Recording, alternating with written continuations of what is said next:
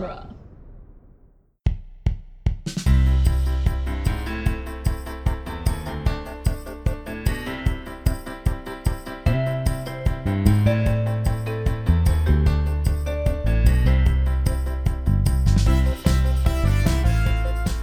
Everyone, and welcome to the Protagonist Podcast, where each week we look at a great character in a great story.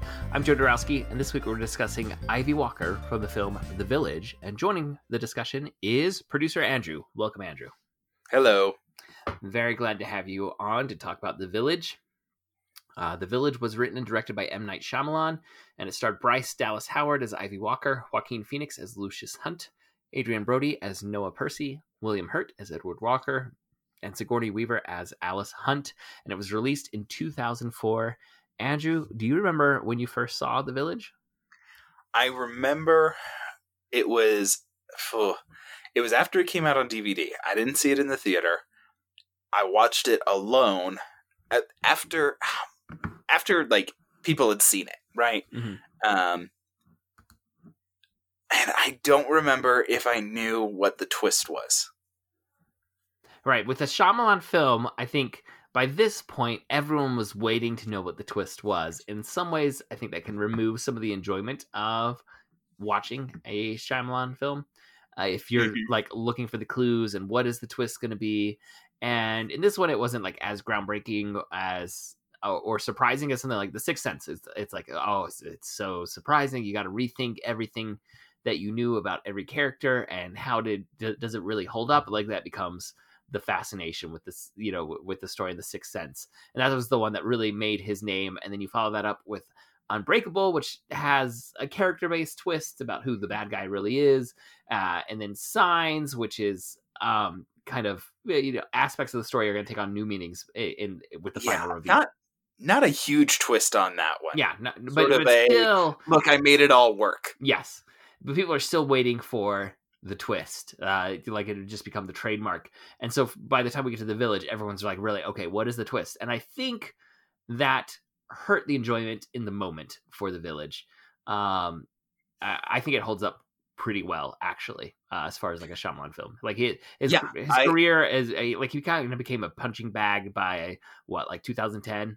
I think I think I think sooner than that. I think um well it was Lady in the Water the next one after this, and I think by then the the shine was off the apple. Yes. Well, even just looking at his film reviews. So his first one was Wide Awake, which was, I think, an independent that was not very widely seen. So we're just going to start with Six Senses, like his first major breakout. Um, I'm looking at the Rotten Tomato scores for these right now. 86% positive. That one was nominated for Best Picture. Uh, was a critical and commercial hit. Right. Then Yeah. comes Unbreakable, 70% on Rotten Tomatoes. So definitely a dip. Uh, but then Signs is going to be 74%, so a little rise. Then The Village is 43% score on Rotten Which I think I think that is low. I would put the village ahead of signs. Yeah. Uh, and not just because of the discomfort that we may have with Mel Gibson right now. No, no, I think it's really just the like what the story is saying and what it's meaning. And I think I think technique wise and it's I think it's more compelling. Yeah. You know, I think it's just better than signs. I'd rather watch it than signs. Well, oh, it's going to keep going down though. So after The Village at 43%, we're going to get Lady in the Water with uh-huh. 25%. percent The And Happening, then happening. 18%. The Last Oh. Airbender, 5%. And then That's it. That is a consistent trajectory. Uh, well, I, I, there's gonna be a little bump up with After Earth, the Will Smith sci-fi film. You may forget, uh, may have forgotten that it ever existed. Eleven percent, I forgot that he made it. a little rise there with After Earth. Uh, and, and at that point, he kind of lost the big budget uh, green light from studios. And his next film is a much smaller horror film called The Visit that did get 67% positive. And then, if you remember, Split, uh, the revisiting the Unbreakable Oh, Universe right. r- rose back up to 77%. But then he went back there with Glass, and that one fell down to 37%. That's his last. So he did. He, well, he had an untitled project that was going to be released in 2021. We will see what happens there. Not his fault if it doesn't come out in 2021 at all Mhm. but uh, it's a really like like you said there's a consistent like strong start and then dip, dip, dip, dip, dip, dip, dip, dip down and then a little bubble there at the end and then another little dip with glass Yeah, and so I don't know if people would say that he has any real consistency. as far as his films. Um, but I mean, there are things that are consistent. Like like like he makes his own films. Like he is making a Shyamalan film. Mm-hmm. Um, and so that's I think a point is in in his favor, right? Like he makes films that really are are his style and not a lot of other people's. You know, like very few people could try to imitate him very successfully. Is the only one that's an adaptation, The Last Airbender? I think all the others are original stories. Um, I th- I think it's the only one. Yeah, That is his least successful, though he does have some close competition there with the happening and After Earth right around. And it's such a weird choice to select him as the adapting director for that because there's nothing in particular about that show that seems like it would really suit his style. So you know, it's yeah. it's much more actiony. It has a lot of special effects necessity. Mhm. Uh, Neither of those things are Shyamalan features. no, and in fact, sometimes Like, I think like that, he has to he has to show the action, which Shyamalan frequently puts the action just out of view Mhm. as part of the tension building. very effectively. I, I would say that's not a that's Yes, not a, a bug. That's a feature for a Shyamalan film. Yeah, the the stuff that he does, I think he does pretty well. yeah um like i i really really enjoy unbreakable i've not seen it like gone and rewatched it in a long time i watched it several times uh when it came out and on dvd i need to go revisit it um i think the village is probably my next favorite and then six sense and signs right after that and i need to go see i, I saw lady in the water when it first i saw it in theaters and i saw it on dvd but I don't think I've seen it since that first viewing on DVD. So I probably need to go revisit that just to see if it's as rough as the 25%. Um, Mhm. but I, I think The Village is underrated at 43% on Rotten Tomatoes. And Absolutely.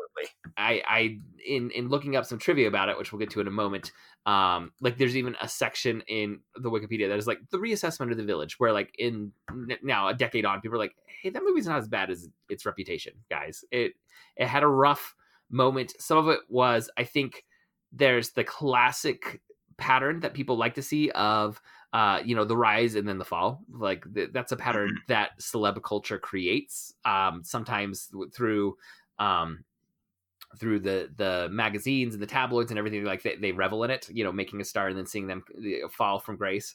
Uh and i think some of Shy- Shyamalan's career followed that trajectory in a way that um, allowed it to be highlighted and like dogpiled on um, where he came Yeah. out so hot with The Sixth Sense and was such an immediate star. And his follow ups, you know, were were strong films. Like, like those next ones, uh, you know, Un- Unbreakable, Signs, and even The Village. I think are all good good films. Uh, but Mm. then it when it starts to falter, I think there was a piling on that hurt the reputation of some of some of some of his works.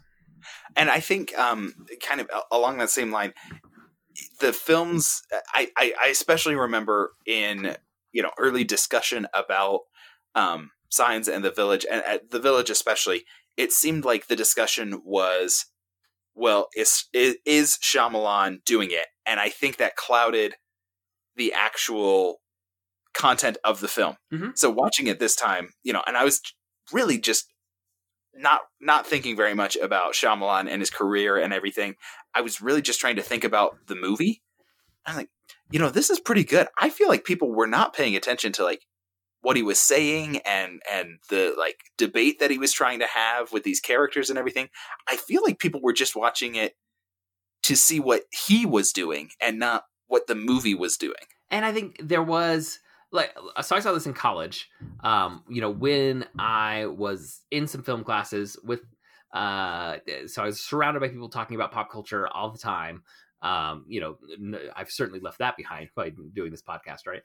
Um, but I think there was a sense of I'm gonna guess the twist and I'm gonna prove I'm smarter than Shyamalan. You know, like yeah, like it was, there all about the like the the meta context of this is really to its detriment. Yes, I, I think that's right. And I think one reason why there's been a reassessment is we can go back and kind of set all that aside and just go look at the film for what it is and see is do we like this film? And I think there's a lot to recommend. It's not perfect. I think there's some nits to pick that we'll we'll get to after we do uh, the summary. But there's a lot of really strong elements and some amazing performances. Bryce Dallas Howard and Joaquin Phoenix Mhm. and and William Hurt and Sigourney Weaver are all bringing it, and, and they're talented, talented people that Well, and amazing performances. And one thing I adore is that Shyamalan lets their performance be like like there's so many that are just long takes of a monologue or or dialogue slash monologue you know for, for some of these Mm-hmm. Eh, but he doesn't do editing tricks he doesn't go for you Well, know I mean, he does do editing tricks. well okay yeah but but i mean in those like like some of the best moments of the film are very long takes of a conversation that is just actors performing and it's riveting hmm Yeah, I I mean, if you were to calculate it, I bet that this movie has less than half as many cuts as the standard film today. i would say it has like A one fraction. One tenth of the cuts of a Bourne film. One one tenth, if that. like when you, I, I, it's probably even less because the Bourne films get so cut happy for their action, uh, their commands of action, and there is action in this film, but it's done very differently. And I think it's there's a brilliant deliberateness to this. Like I use the sequence of Ivy in the woods. Um, in talking about mise en Fantastic scène sequence. and editing and uh, like the direction she's moving across the screen and Camera movement, it's camera feel yeah, the positioning on the screen, you, the the classic tic tac toe. Top left is your position of power. Bottom right is your position of uh, inferiority. Um, just because we read the screen left to right, top to bottom, and I use that sequence to walk through with my students what's happening, and they they see it. Like once we talk about it, I show them this. They're like, oh, okay, that makes perfect sense, and that's why I feel the suspense and tension I feel. And Mhm. Shyamalan, i- i- in all again the metatextual commentary about his twist endings and everything, I think the skill that he can have as uh, just a visual director in working with some really talented cinematographers too. I don't want to discount the role of cinematographers. Oh, um, yeah. but he he can tell a story very well just through the visual elements. And um, yeah, I, I, I bet if you counted all the lines and time spent speaking in this movie, it would be significantly less than the average. Yeah, Um, not a talkie talkie film. and I, I, I do want to like throw out one thing in the meta text because I think for the most part we're going to be discussing the film outside the, the meta context. Yeah, once, once Um, we get to the summary. And so the last thing that I want to throw in there is I think he actually did a, a kind of cool creative thing to deal with the people who were trying to guess the twist. He kind of has two twists, Mhm. and one of them is a weaker twist than the other. Yes, and, I think that- And that's deliberate there. and I think yeah, I think he knows like okay, people are going to be looking for a twist. I'm going to put two twists in, and one of them's going to be like, yeah, I definitely saw that coming, and the other one's going to be a lot tougher to see coming. Mhm. Um, and so you can kind of feel smarter than him, and then immediately frustrated, be like, wait, what? Oh man! All right, a little bit of trivia about this film. Um, a script leaked one year before the film was released, and they did some reshoots of the finale. And so a lot of people were like, "Oh, he's he's redoing the ending because now the script is out there." And this uh, this was like the age of like It Cool News and those kinds of websites that would be very rumor mongery and would not hesitate to put spoil. Like I I think the spoilers would have been hard to avoid. I I know I didn't see them, but I think I knew that they were out there. Uh, the spoilers uh, for this. However, um, I was just looking it up, and so I typed in uh like changes between the leaked script and the finale of the village and it the, the leaked script showed up immediately. It's like the first google link. And so i went and scrolled down to the bottom. All it is is he changes a little bit about how uh, the twist is done but the twist is the exact same. Like like how the reveal like the interaction that's going to happen at the end that reveals things that's a little different. I can talk about it after the summary. Um, but the, the twist is the exact same. So it was not that. I think it was just they wanted to present it a little diff- differently.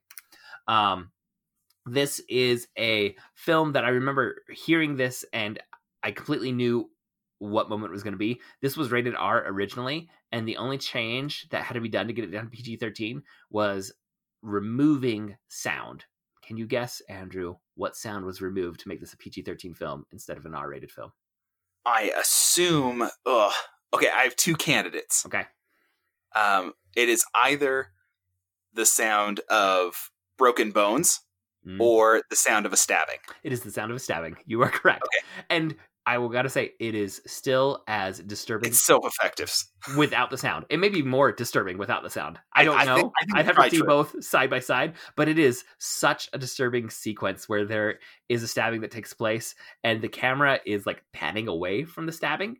And, but you know the stabbing is still happening and the sound was there originally i got rated r they removed that sound and it got down to pg-13 but it is still just so compelling in in like all the negative ways to to see it happening Yeah, there's a way that he films um, moments like that, and it's it it is grotesquely captivating.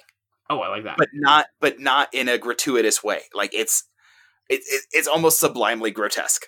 Mhm. Like I'm, I'm I'm I'm struggling to like find the words to mix how it's riveting and revolting.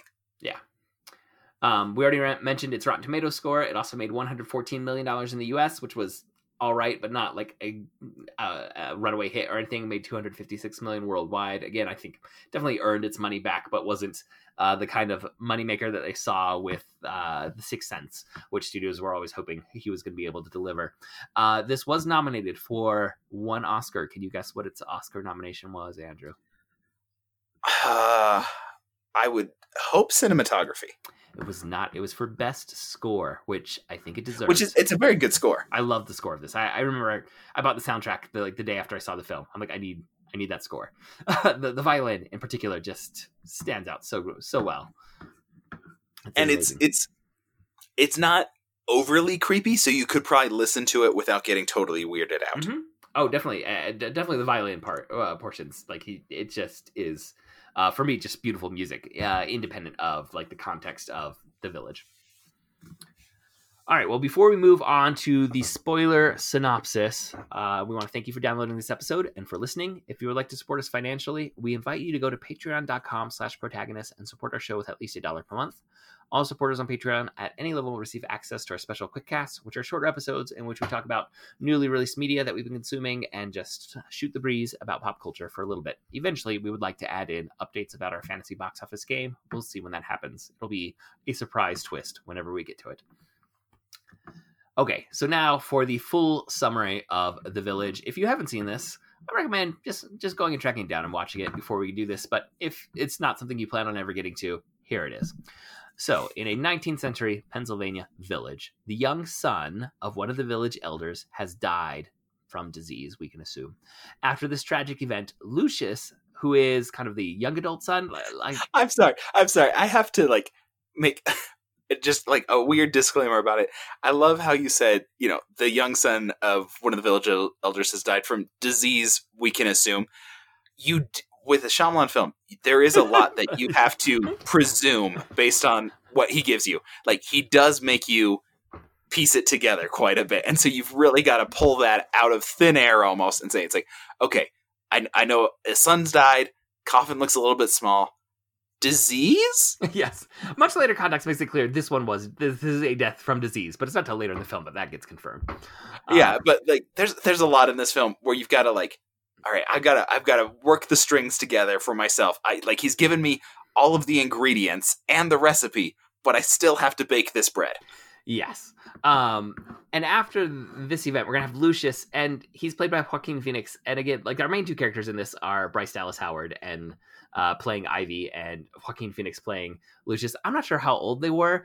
My sense is we're supposed to think like late teenagers or like 2021, right? That's what we're supposed to be. Early twenties. Yeah. Uh, from these, just so the you know any listeners who haven't seen it can kind of know what age group we're talking about.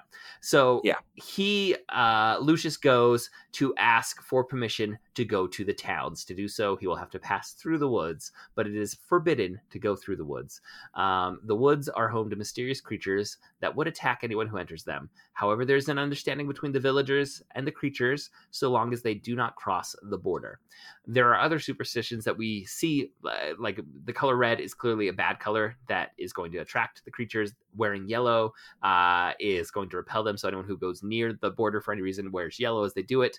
Um, and a lot of this is just conveyed through visual storytelling, not through anything like any like laying down of the rules. We just have to, like you said, infer some of this meaning.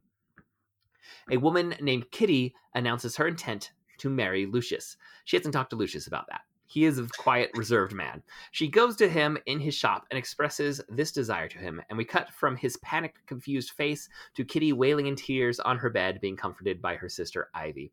Ivy is blind since a childhood illness took her sight. I love that cut. It is one of my favorite cuts in film. it's her, It's a fantastic one, and and one of the most effective ones where it's like, okay, I can piece this together. yeah, I know exactly what just happened. Like he does that same sort of cutting through a lot of scenes, and so you have to do that same work. This is one of the easiest and most satisfying ones. yes, and I remember laugh out loud reaction from audiences in the theater uh, with with that cut. And also, Joaquin Phoenix's like face is so great of like Mhm. panicked discomfort.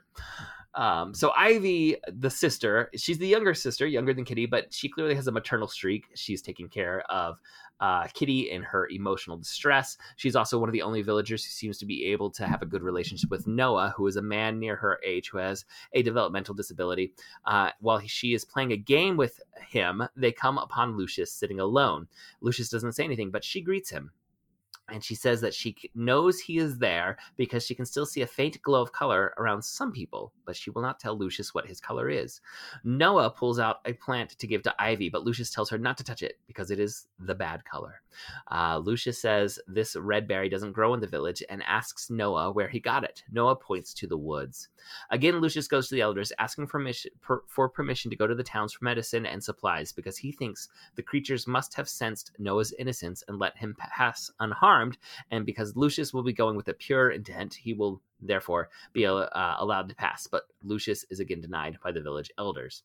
Lucius's mother, Alice, tells Lucius that he has to stop making these requests of the el- el- uh, elders. Lucius complains about all the secrets that are in this village, like the black boxes the elders keep locked in their houses, or how Alice looks at Ivy's father, Edward, even though Edward is married. There's some attraction there that Lucius, um, well, has been tipped off to by Ivy a little bit.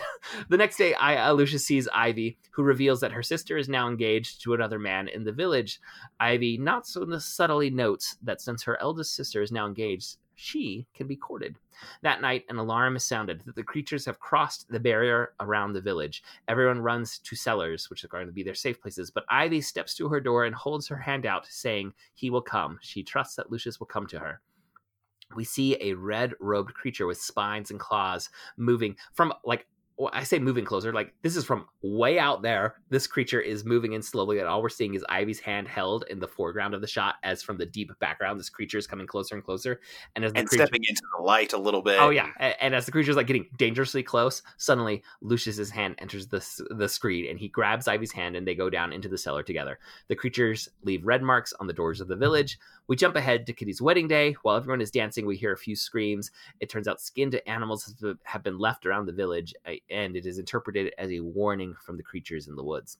That night, um, Lucius and Ivy talk. Well, she does most of the talking. In the end, they kiss. Soon, rumors of their planned wedding run through the village. Noah, uh, who again is uh, has a special friendship with Ivy, he goes to visit Lucius and he stabs him a lot. And this is the very uncomfortable scene to watch. Um, uh, it's, uh, back to the theater reaction. I remember so much gasping and like, oh, sounds as uh, this scene was playing out. Um, Lucius is badly wounded after he is found. Noah is locked up in a room. Uh, he Lucius desperately needs medicine. He's he's gone uh, into a coma at this point. Ivy wants to go to the towns for that medicine. Her father tells her the towns are a very wicked place where his own father was murdered. Then he takes her to a shed that is always locked and asks her to try not to scream. He lets Ivy into the shed and has her touch what is inside. It is the claws of one of the creatures because an entire creature costume is inside the shed. Edward tells her that the elders wear the suits periodically to scare the people of the village into not going into the woods. There were rumors about these kinds of creatures, and that is what inspired the elders to don these costumes. Armed with the knowledge that the creatures aren't real, Ivy goes into the woods with instructions about how to find a road that will lead to the town. Edward goes to tell Alice that he has sent Ivy to get medicine. He says, This is all I can give you. They get like, uh, so physical touch is a hugely symbolic thing in this film about both um, like emotional and romantic intimacy. Any kind of uh, touching of hands is is massively symbolic, uh, and in this moment, like we know Edward is romantically interested in Alice, but he is going to be faithful to his wife. And Alice knows this too. And he leans in and they get so close, as close as they can without touching. And he says, This is all that I can give you. I can save your son's life. I will violate um, the rules uh, of the elders to allow my daughter to go to the the, the city to save your son. Uh, he then tells the other elders what he has done, and though they're angry, he points out that they made this village to get a, away from exactly what has happened to Lucius. Lucius and Ivy are the only hope for this way of life to continue. In the woods, Ivy falls into a pit, but she catches herself right before she like would be completely unable to escape this this pit. Yeah, uh, it is a big pit. Yes. Uh, a- after she gets out, she hears the snort of a creature, and she remembers her father saying that there were there were rumors of creatures in this area. She runs from the creature, and a very well designed, well filmed, well edited chase uh, happens. Now, uh, eventually, she returns to the pit, and she stands at its edge until the creature is almost on her. Then she steps to the side. The creature falls into the pit and is badly injured. Ivy runs off to go find that road that will lead her to the towns. We see that the creature was Noah, who had escaped from the room he had been locked in, and he had found one of the costumes of the creatures and gone into the woods after Ivy, and he thinking this was one of their games. He dies from his injuries. Ivy is following the road and she runs into a wall. She climbs over it, and uh, then we see the village elders now opening those black boxes that Lucius had referenced earlier, and they're pulling out newspaper clippings, oddly modern newspaper clippings about personal tragedies that they had endured. Well, by modern, I mean about 20 years ago from when this film is taking place, modern, uh, but not 1800s modern. Uh, Ivy gets to the other side of the wall and is on a completely modern road. A truck stops, and a security guard gets out and says nobody's allowed to go over that fence. She holds out the list of medicine she needs and begs for help. The security guard is very confused, but eventually he goes to the work a workstation to get medicine. There, a senior guard, played by M. Night Shyamalan, uh, can tell what is going on and just says some things. He says, We have a cushy gig where some billionaire's estate pays us to just sit here and patrol the border of a nature preserve periodically. It would be a shame if anything ever disrupted that gig. The junior guard agrees and leaves with the medicine. Ivy returns with the medicine to the village and takes Lucius's hand. The end. It it does not have the same effect as watching it. oh, it is beautifully filmed. Like I really do like the cinematography of this, and again, the performances from the that those uh, core actors um, are very very strong, and it is a visually rich film. I think there are a few things that don't work perfectly, and maybe we should just run past those to get to some of the other mm-hmm. stuff. And I think in in kind of digesting this, some of it I'm willing to excuse um, the early editing does feel very choppy to me. Uh, he finds a rhythm, I think, entering into the uh, Ivy Lucius relationship. That's where I think uh, mm-hmm. it, it, all kind of smooths out. But in the early establishing of this world, it, it felt a little abrupt as scenes moved from one to the next. Did you have that same experience? Yes, I definitely did, and and I watched this with um, Kestra. This was the first time that she had watched it um, ever, and she didn't know to expect twists or anything. And she she had you know a few questions about like okay is time passing quickly in these cuts? What exactly is going on? Oh there at the beginning? these transitions. Is it is it linear or non-linear? Mm-hmm. which i think it is i think it is essentially linear um, until you get to there's like one flashback towards the end. Um, and and that's less than a day back. Right. Um, and so I think it is it is largely linear, but there's enough cutting that it does get a little confusing and feels a little disjointed until you do get that um that relationship element, and that's where you really start to pick up. It's like, okay, I see how this is going. I can track their relationship, and until then, you don't have anything to track on. Mm-hmm. And so it's it's hard to keep tabs on when things are happening, what exactly is happening. And so I think it could have benefited from some sort of indicator for how much time is passing. Is time passing? Are we are we losing weeks, months, years, you know, in these cuts? Yes. Um and also with this, uh so so now we know you know we can just watch it and we can talk about this with the whole twist. That you know this is a modern setting. Like the, this film was released in 2004 we're supposed to assume this takes place in 2004 uh, with people who created the village about 25 30 years before right? You know the, our our um, next generation of villagers outside of the village elders are all in their young 20s let's say 25 years uh, before so around 1980 I, they went yeah um, so i think you have to you have to have that sort of implication because lucius's mother um, is holding a baby in some of the photographs that we get. Yeah and so he would have had to have been like two years old tops i would say is a mm-hmm. is a fair you know cut. So let's say around 1980 uh, they set up this world. And i um, would say um yeah i don't like i don't know the exact thing because the the tombstone for the child i think says 1890, and so I would assume that they just bounced it back 100 years. So would be their date. Instead of 2004, this is set in 1990 and maybe around and, 1970. and it was the seventies yeah, I, when I- they when they decided. I'm okay with that. Um, but I don't think there's anything super uh, different in in what our takeaways are either way. Yeah. that we we're gonna read this. Um, but one thing, especially early on, some of the dialogue felt very stilted to me. Yeah, to the point where I was like, how in the world did um uh Ed, uh, William Hurt memorize some of Edward Walker's lines. So, like one of his first lines, I, I actually wrote it down.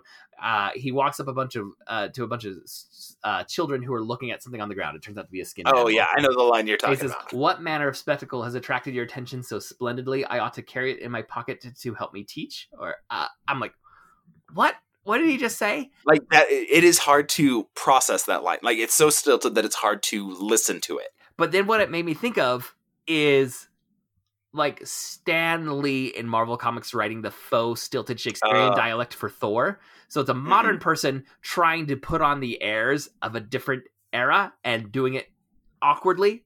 And if you think of these people as people from the 1980s trying to adopt faux frontier speech of of It- the it tracks a 1800s, little bit. it, that that helped me to not see this so much as a nitpick, but that line of dialogue has always stood out to me from when I first saw it in the theater to every time I've watched it on, on the DVD. I'm like, what is that?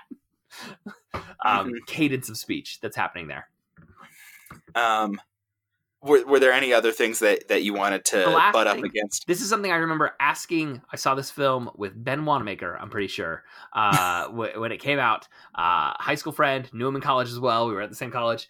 Uh, and when we left, we both said, Who skinned all those animals on the wedding night and spread them around? Because it is dozens of large animals that are skinned and laying around, it seems, right? Yeah, that one's pretty extreme. And if we're supposed to assume it was Noah, I think we're supposed to assume like it's just too I, much. I think based on the end of the film, I think the implication is that Noah has had this violent tendency Mhm. and has been skinning animals. But yeah, that's a lot of animals to skin that night. Yes, I, and the- like as far as like the try, trying to think back through the logic of this world, which I'm not trying to say like this world has to be perfect for our real world, but just the, the logic of what's contained within the film. That's the one that catches the most for me. Yeah. Um and and and some some of the things that I have like really it's just like some questions where I would like a little more clarification, but that's not Shyamalan's style, and so I'm not super worried about it. Uh-huh. And so I don't think I have any um other significant um nits to pick, but like so so I, I will go ahead and like break down this big question about Noah. So the implication does seem to be okay, he was the one skinning animals, Yeah, right? And it also seems to be like how long has he known about the creature suits? hmm Um, because so they say he found one under the floorboards, but I don't know if he just discovered it or if he has known that there was one there. yeah. Like when he's skinning those animals, is he just playing creature? Like, does he think yeah, like of the game? does he does he feel a connection to the creatures? He's like, oh, I play creature, I act like a creature, I go into the forest like the creatures. I I I am creature. I don't know. um and yeah and so you have that kind of i'm not sure exactly what's going on like how crazy is he you know or dissociated from himself is he Yeah, I agree, um, and and it's just not explored much in the film. yeah um one of the and the only other thing is is not really a, a nitpick with the film but i am interested um that for this you said you know we're planning to discuss ivy in particular. And so i started thinking i'm like i don't know if i would have thought of ivy as the main character or protagonist of this because i don't think she shows up until about 20 minutes in. Right, but I- it's she's the, she's the, from that point on it is her story, right? Like she's the one that goes on the quest at the end. Uh she's the hero that's going to save the damsel in distress that happens to be uh Lucius in this case. Joaquin Phoenix as the damsel in distress. Classic role for for Joaquin Phoenix, right? Mhm. uh, Um, typecast and- into into that. um yeah and so i was thinking about that and and like trying to consider i was like yeah like i wouldn't have thought of her as the protagonist even though you know absolutely critical to the ending of the film. Which I was also surprised how long the end seemed to be. I like the the act structure of this seems a little bit atypical. Not not incorrect or anything, Mhm. but if you were going to think about it, like they get to her going into the forest earlier than I expected, or that whole sequence was just longer than I expected. You know, it seemed like a, a long time that she was in the forest, um, going through, you know, some small adventures there. Well, I think what happens is that is the story that we're a little bit used to of the hero's journey. This is where Mhm. someone's crossing a threshold into an unknown world. Uh, yeah, and, and it doesn't happen until like it's like three acts get compressed into the final act of the film itself. Like like her personal story has those acts at the end. Um, Mhm. that that are going to run through a lot of the traditional beats of an adventure um are are are going to happen uh, like the last half hour of the film about i would say maybe 45 minutes uh Yeah. as she goes into the woods um and and so it does like you said it feels a little atypical in terms of the structure and i think that's one of the reasons um and, and uh, so so much of the film is actually spent establishing what for these characters and particularly for lucius and ivy is their known world um, and then we as an audience are going to exit that known world into what is actually our world but it's for lucius and, and particularly for ivy it's you know her unknown world but it's now oh that's that's our world is their unknown world kind of interesting inversion there hmm Yeah. So, uh, I mean, we we've said it. Interesting stuff going on in the film, um, Yeah, and I um, think interesting character stuff because if I were to think about the characters who have to transform, I I don't think it's Ivy. I think Ivy is established as having this streak of courage and maturity early on, and she is kind of fulfilling that through the story.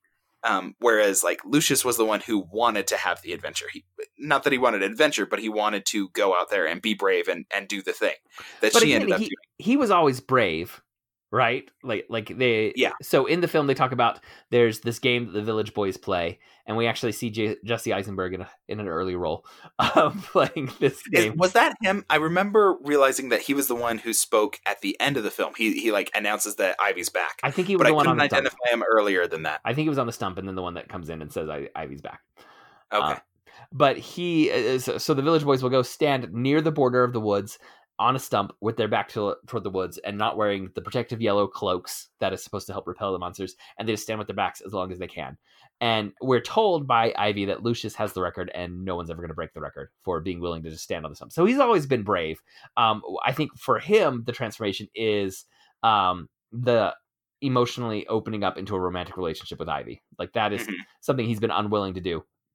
Um, and there's such good writing about the monologues that Ivy uh, has. Uh, you know, and Bryce Dallas, Dallas Howard does a great job delivering these about like I know you like me because you're unwilling to touch me. Like there, there came a day where you stopped helping me guide me after I lost my sight. You used to always hold my hand and walk with me, and there came a day where you stopped. And since then, I've known that you like me because sometimes there's something we want to do, but we're scared of others knowing we want to do it, and so we don't do it. And then Lucius like butchers this line when he's talking to his mom and tries to say it, and he says Mhm. literally like, "Sometimes there's things we want to do that we can't do because we want to." I, I can't remember how he exactly butchers it, but you know exactly what's going on. That he's trying to be as uh, insightful and poetic as Ivy was naturally, and now he's trying to perform it, and he just can't because it's not in his nature. Um, the, they're very different characters in in that way. Um, so that, that like that bravery is there for Lucius. It just uh, it needs to be focused on um, overcoming his fear about the romantic feelings he has towards towards Ivy. hmm Um, and and the other main character that I would think of as having to go through, you know, a, a dilemma, even um, feels like Ivy's father. Yes. Um, and and that's the one that like I latched onto, like thinking it's like, okay, I feel like there's a lot of meat on these bones, and I'm not sure what the meat on the bones of Lucius and Ivy is. Right. Um, I, I think the story, like as far as plot, is going to be driven by Ivy particularly. I mean, Lucius spends yeah, the last. she's the one you follow and you pay attention to. The camera focuses on her. She- uh, she has the most lines in the film. She film. arrives. most lines in the film by far. Um, when she's there, she's the one that has the most uh, connections to the other characters, to Mhm. her father, to Noah, to Lucius. you Yeah, know, that's a really important kind of uh, element of her nature. Everyone else seems so disconnected now that I think about it. Right. Um, and then when we talk about her father, I think we get some of the interesting thematic elements that are at play. So, as we learn this twist about like every one of the village elders is running away from past trauma of violence that was enacted upon their lives because violent crime. of yeah the the sins of of modern life essentially is how they take it like this is the corruption of the city I mean, there's a lot of like pseudo transcendentalist idealism that's present here of like creating a commune away from the vices of modernity uh Mhm. more in tune with nature. I, I think you get a lot of that kind of transcendentalist idealism that is driving the idea and conception behind this experiment or what we're going to discover as an experiment. At first we think it's just their lives but now we find out it is this kind of social experiment that's taking place. Uh, but there's also i think um the idea of of like the golden age fallacy right? Like if we could just go Right. back to an earlier time everything would be better. And they do all what we discover to be all these incredibly complex steps are taken to try and remove the possibility of violence entering into their lives. And that's why they're willing to let nature take the young child through Yes. So this is through disease. That is yeah, this allowed is the stuff that I think is stuff that people don't pay attention to because they're so focused on the Shyamalan of it all. Yeah. Um, and so they aren't paying attention to okay, like why are they doing this? It's to escape violent crimes. They they all had a loved one killed Mhm. um, because of because of crime, and they all have you know slightly different experiences with it that that they're dealing with. But you know, for some of them, it's you know I really don't like money because money is the reason my father died. You know, like he was killed about money. That's a problem, and so there's no money in the village right right? And you have um, elements like that, and then you do have that that you know moment of crisis where um, I I can't remember his first name, but uh, you know Mr. Walker um, is coming to the conclusion that he's going to go against the wishes of the other elders and say "Hey, the reason that I'm sending Ivy to try and save Lucius is because this was a violent crime that occurred. This is the exact thing that we were trying to avoid. And yes, we would allow nature to take its course. You know, we have allowed my daughter to go blind. We have allowed um, someone's son to die of disease when we know we could have dealt with those things.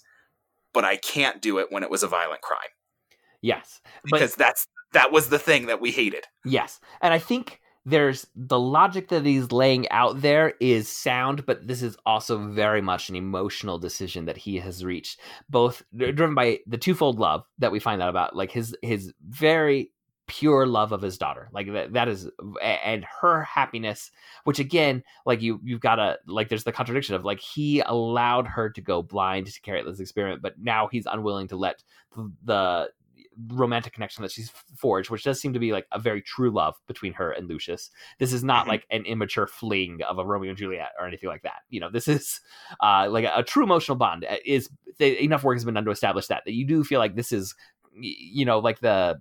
Uh, you know, kind of the romantic ideal of a soulmate has been achieved with Ivy and Lucius, and he's unwilling to let that be taken from her. So even though he would let her sight go, he can't let that. But then also, we do know this is an act of love for Alice to break their rules um, Mhm. and allow her Alice's son to be saved. Um, and uh, I do think that's a it, it's a really well performed subplot uh, in this. Like like so much of the story Mhm. is about like Ivy going out, but the Edward and Alice subplot, which I don't even know what Edward's wife's name is. Like that, I don't know. Like it took me a while to like which which one of these eld village elders is his wife. It took a little while for that to track for me. I kind of wish that had been maybe established a little sooner. Um, but I I do think the idea of like I I have these romantic feelings for you. Um, I will never be able to act on them because I will be loyal to my wife. And I think there's like this subtext there of like, if I wasn't loyal to my wife, I wouldn't be worthy of your love, Alice. like, Mhm. like I wouldn't be the man that you seem to be somewhat attracted to if I was disloyal to my wife. So if we were ever to be together, it would actually ruin any chance of us being together. right. Um, well, and yeah, so when he is, you know, laying out why he is breaking the rules and everything, I think that's one of the most. Uh, it's uh, it's also like the the biggest shouting. It's you know a, a very intense verbal scene, and maybe the most intense verbal scene. Mm-hmm. And and it seems like he is slipping into the intensity of his modern self as opposed to like the pastoral um languidness of of what they're trying to to have you know he's he's switching back into 1980s like this is what it's about this is why we did this and it, you know it, it's like he loses all the pretense Yeah. of the village Mhm. um and and lays it out but i thought that was a really impactful scene um this time and I, I don't know if I'd ever watched it again since the first time I watched it. This may be the second time I've ever watched it.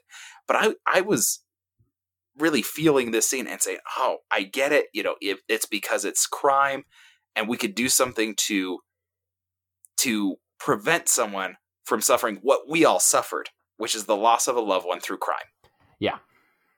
Um and and so that's why, you know, like what's the whole point if we can't protect the whole point was to protect somebody from that, to protect ourselves and to protect our children from grief through crime. Yeah. I think that's all really strong, and I think it is we when you get solely invested in trying to figure out what the twist is and thinking the film is about the twist ending and discovering that these people are actually living in the modern day, uh, you, you may miss a lot of that. And I think the other thing that maybe gets lost when you view the lens this through that lens, which I think Shyamalan brought some of that on himself, uh, but then also like the the larger cultural conversation around Shyamalan definitely did that. Um, this I think why I view Ivy as the protagonist is I think this film is a gothic romance. and she is Ah, the Jane Eyre uh, kind of figure within this. And yes, it happens to have these other elements that are going to add layers of meaning. But I think at its core, this is Shyamalan making a gothic romance. okay. That changes how I think about it a little bit. And as I say that, I think I'd be interested in seeing Shyamalan adapt to Bronte. That could be really affecting because you've got the right level of like mystery and twist in some of those. Yeah. Um I so I've got a question for you. What is Lucius's color? It's like it's got to be either the bad color or the good color. Okay. Um, So which one is it? I'm going to throw out one other alternative, and then I'm going to tell you what I think my answer is. Okay. Yeah. Uh, I I I'm I'm open to the alternative. An early draft of this script was titled Gray. Okay. I think, though, his color is yellow. So he is the safety. Yes. And that's particularly, I'm thinking one of my favorite sequences of this film, and it's not the one I actually teach in my class, is her hand being held out in the darkness with the red coming It's- at it- her. That And- is such an effective scene. Like that is what I picture when I picture the village. Yes. And when It's- she is saying, the monster coming up close and him running and and her she holds her hand out there for like a solid minute. and I don't know how Bryce Dallas, like, she gets the tremble in at the exact right moment. Like, the hand is steady, and then And it shakes a little. And there's like just a hint of doubt as she is still saying he's going to come for me and she's like proving that she believes he's going to come by holding her hand out still while everyone around her is saying don't let them in. Come inside now. But she's saying he's going to come for me uh, and he does and it is uh, one of my favorite sequences of the film and, And- and there's a lot of standout very- sequences. I'm gonna say also a very elegant use of slow motion yes in in a very emotional ki- climax moment instead of an action climax. hmm I mean, he does use slow motion in in the action climax as well, hmm and maybe there's something going on there. I don't think he uses it any other times in this movie. I think those are the two times. it's this moment and then when the creature is running up behind ivy And she and she jumps out of the way. And and this is also the moment where Ivy says she always wished she could play the game of standing on the stump for as long as you can, like she's playing that game uh, at the edge of the pit, um, uh, which I don't think I noticed the first time I saw it, but it definitely stood out. Oh, that's me. why she puts her arms out. Yeah. It is her she's playing the game. Oh, you know, there's it's even better than I thought. yeah, There's real good stuff here, guys. I, that definitely stood out to me this viewing. I because I I don't know what it was. Uh, It'd been a while, it'd been a while since I watched the entire film. Uh, but when she gave that monologue, it said, "I always wanted to play that game on the stump." I was like, "Oh, she does play the game on the stump." like it clicked for me immediately as she was saying it that that, that was going to be coming. That tracks now for me. Mm-hmm. You're you're totally right, and I appreciate it even more now. Yeah. um, because but- of that. But that moment where she's standing out, holding her hand, and you know she's looking out, waiting to see a glow. I think Mhm. she's looking for yellow, not red. because it, it's safety and protection. Mhm. Yeah, And even if I that doesn't that- mean anything like to her personally as a blind person, like for all the symbolism that Shyamalan does in with color in his film, and he is very careful about color usage in his Yeah. film. Um, especially this. yeah, and there's a reason like he doesn't change Bryce Dallas Howard's red hair. Like when she lowers her hood in the woods, it's like, no, don't do that. you have flaming red hair. Well, and like I'm thinking about. Well, now I'm stuck thinking about like the comparison of like these are the moments with slow motion, right? Is when Lucius comes to save her and when she saves herself. hmm and when she holds her hand out and when she holds her hands out Yes. you know like like there's something going on here where she was brave in the village and she is brave out of the village and she's brave when she believes lucius is there and she is brave to try to keep him there And I think what works particularly well uh, for this as a uh, romantic pairing is I think this works as a feminist text. Like like she is a really strong protagonist to this film, uh, and and like you do get some explicit dialogue where Lucius is like, "Why do you always lead?" like like she is leading uh, in a way that sometimes makes him a little uncomfortable, but he still loves her. Um, but I think sometimes with feminist texts, you get the idea of like, well, you're going to save yourself. In this instance, it is I'm going to save you, right?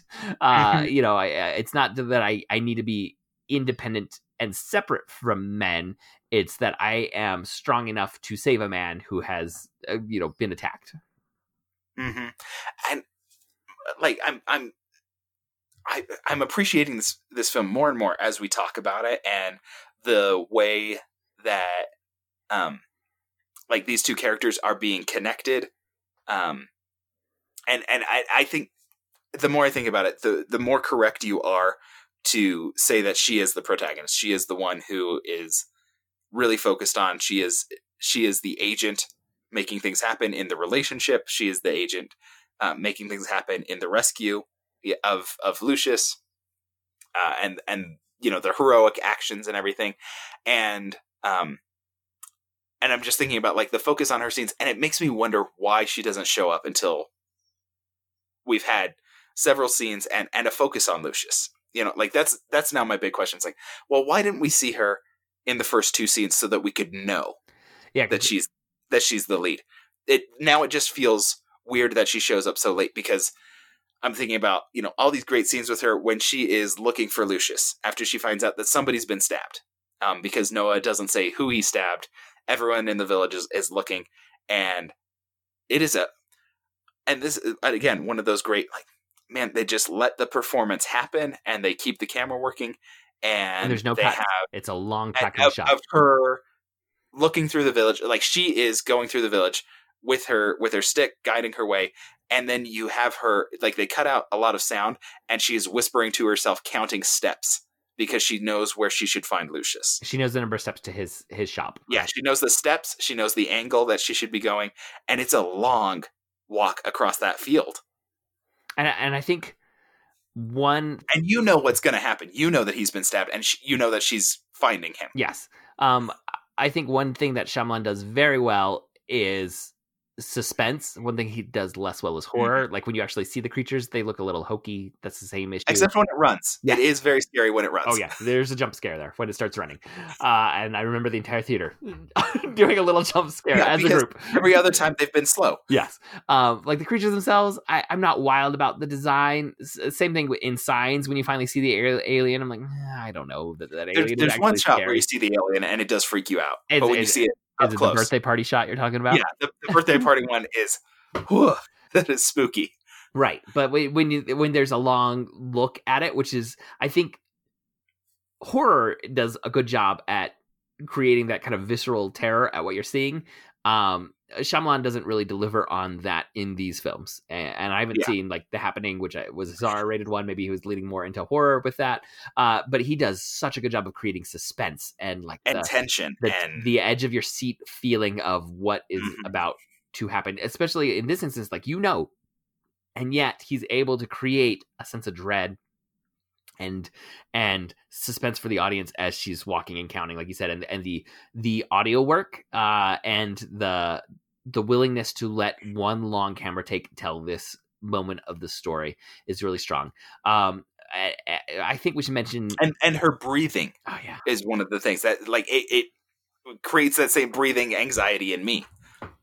And when I think about the standout sequences of this film, this may be another reason why I center Ivy. Uh, so, so she's the center of the web of relationships that we get. She is the driver of the plot uh, in, in the final act, uh, certainly. But also, when I think about like the the moments of the film that are just what I'm going to take away and are going to linger with me, it is her holding her hand out until Lucius comes. Mhm. It is her monologue with Lucius back and forth. Uh, you know, well, monologue with a little bit of the dialogue that happens at the end, but it's really Uh-huh. a, a I- monologue. I feel like I can anticipate one of the other ones that you're going to pick. Can I? Is it alright if I predict? Yeah, go ahead. It's going to be her standing in the berry field.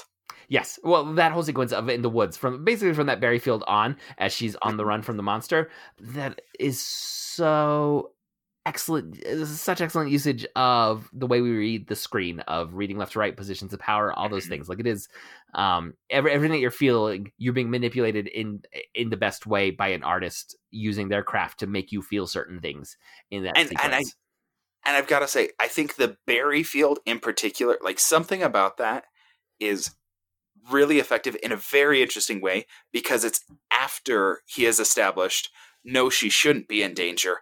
And yet somehow seeing her surrounded by the red colors has just centered her back in danger. Like somehow that visual is saying, no, there is danger. I I am think- telling you there's danger before you see the Yeah. before you see the creature again. I'm pretty sure it's before you see him again. I think it is before you see the creature. But have we heard? Because she hears an echo, uh, like uh, her father's line of "There were rumors of creatures in these woods."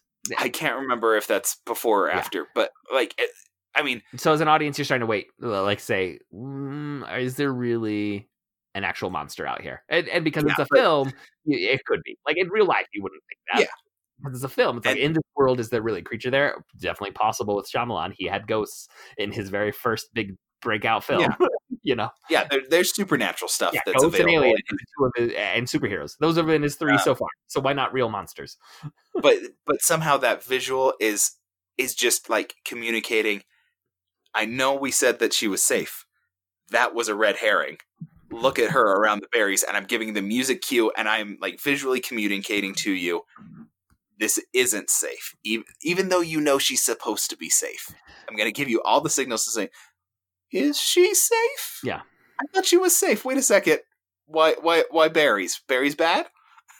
um in thinking about his earlier films so like the twist in sixth sense is finding out that there are ghosts right uh uh and and exactly who is ghost like those, those are the twists in sixth sense uh and then in signs or, or in uh, Unbreakable, it's uh okay. There we're going to establish a world in which there are superheroes, but oh, the twist is going to be who's the supervillain.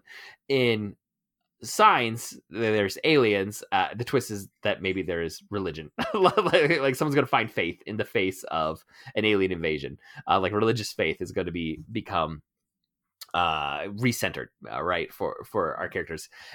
But in this one it's the the twist is no there are no monsters. Right? Except except now that i'm thinking about it right? She faces the monster who is the person who committed crime which is the reason that they created the village and they were mimicking monsters to try and make people afraid to leave. Because they They could were- encounter crime. Because they could encounter crime. And so the monster that she defeats is the monster that they were running from. is the monster that they were running from. It is the criminal action hmm right? It is the person who perpetrated violent crime. And if we if we go with the the suspicion that noah is the one who was skinning the animals um, that means that Noah, who was the one who committed a crime and therefore is the monster, right? Like, you know, we're we're going with the, you know, we were the monsters the whole time, but he's the one inside the village who is capable of being the monster, was doing the acts that was scaring everyone to stay in the village. The acts that were attributed Right. to the Uh-huh. monsters. Mm, Right. Uh, no, I, I track what you're saying there. And so, like, how much of everything that was going on is like is actually tying it all in? It's like, yep, crime is the monster, and actually, crime was here the whole time, keeping you scared of crime. right.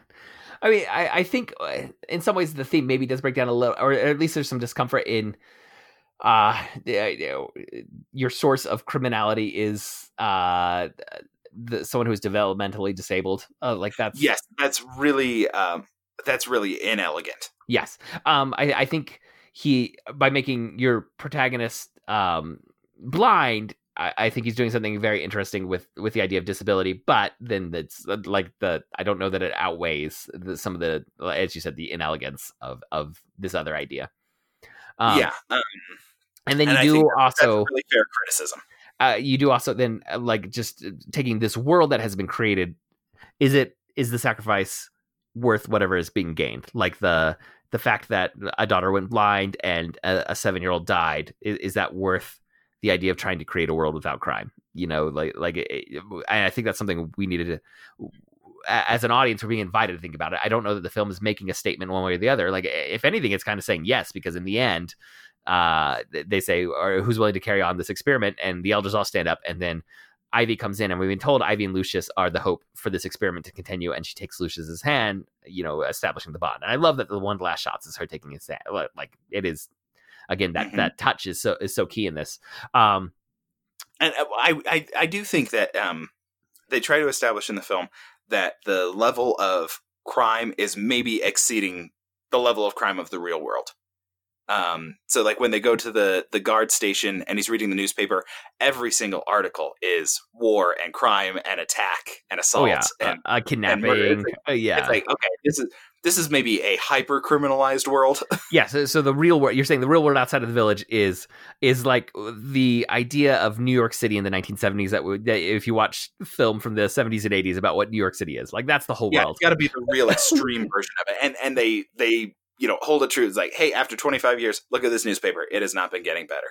yes i yeah that newspaper is not subtle about what uh what message it's supposed to say so the, yeah I, I i think you're right that maybe we need to look at the the world that we're being given in this film and not the idea of like our real world would it be worth running away though in 2020 some people may be willing to run away too If we can just isolate, then the virus can't get us. yes um but uh, even if the film or the elders uh, village elders in the film are saying that i think as an audience we're supposed to be uh, having a little level of discomfort with that and take away Mhm. with the idea of of running away from trauma or uh, and again that golden age fallacy of like looking to the past as a solution for trauma instead of trying to heal and move forward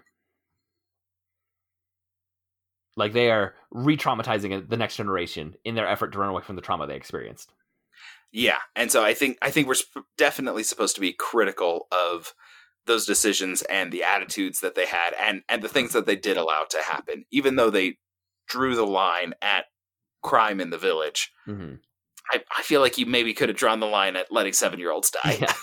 And I think that's not a failing of this piece of art that the characters maybe are making a different decision than we as an audience are being edged No. toward. I, I think the, the good good art can make you uncomfortable with the choices that you see displayed and make you have those conversations within yourself or with other people who are watching it um, about yeah, this is this is not aspirational. Yes.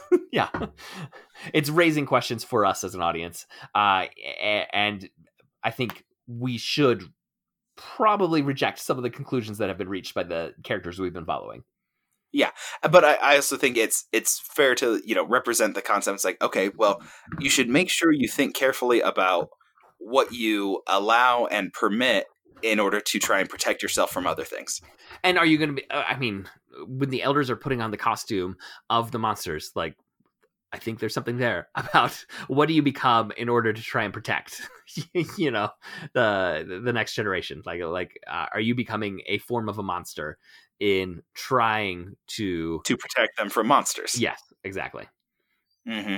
And I think again for, for each audience member, they may have different lines of where they where they um, side with you know noble protector and uh monster that's uh you know do, doing too much like like are you um are you fencing in or are you shielding i guess mm-hmm. maybe well and i think it can be a, a, like a very real parenting question and I, I, think you know there's a reason that the elders are all directly parents of the next generation um, in the village and you can be dealing with that that parenting concept of okay well how much punishment or fear is is part of parenting when you are protecting kids and giving them rules. You know, don't touch the stove, but do you shout at them to tell them that, and that scares them and makes them cry more than burning their hand would? Yeah. Well, I, I, again, like, are you are you protecting them from real dangers of the outside world, or are you fencing them into a reality or, or uh, a reality you wish was real but is not real? right. Mm-hmm. uh, yeah, and and do, do you confront your actions compared to the actions you're supposedly protecting? and again, this is not at all, I think, a significant thing for this film and the the themes and issues that it's raising. But there's no way this village can go on for another generation. oh, this, this, is not going to last. Yeah, I, and I'm not just talking about the, the logistics of other people trying to venture out into the woods and and pressing those boundaries. I'm just talking like the logistics of human uh societal growth that can't hold up yeah, when, it, you, when you have like eight founding members is that, is that...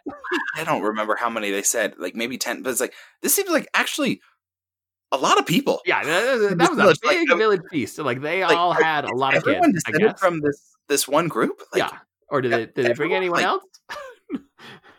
this seems improbable that the you know there's only five families. Mm-hmm. Yeah, because there's dozens in the first feast and at the wedding yeah, like there's a lot of different aged kids, like like a variety of ages. Mm-hmm. Like you would feel like this is maybe three generations worth of people. Yeah, I'm with you. So maybe it does break down a little bit on the scrutiny of, of that point. But on the whole, I think there's so much more to praise about this film than to nitpick uh, about it. Yeah. And 40, 43 is very low for this. I think it solidly should be somewhere in the 70s. I would feel comfortable with and and I'm, i appreciate that I saw that there's kind of been a uh, reassessment of this film that that a lot of critics are kind of going back, or at least like there's think pieces on a lot of entertainment websites saying, you know what, the, the Village actually there's there's more there than what its initial reception was. Mm-hmm. I agree. All right, well, I think that is going to wrap up this episode. Thank you for joining us. For show notes and links to all the other great dueling genre shows, you can go to duelinggenre.com. Also, please subscribe to the Protagonist Podcast in your podcast app of choice, and please leave us a review. That really helps us out. We would like to thank Nick English, who designed our logo, and Scott Tofty, who composed our theme music. Uh, you can reach us by emailing feedback at protagonistpodcast.com. We're also on Twitter. You can follow at protagonistpod or at Jadorowski, and our producer Andrew is at Disminute, and our Facebook fan page is facebook.com slash protagonistpodcast. Thank you again for listening. We'll be back next week to discuss another great character and a great story. So long.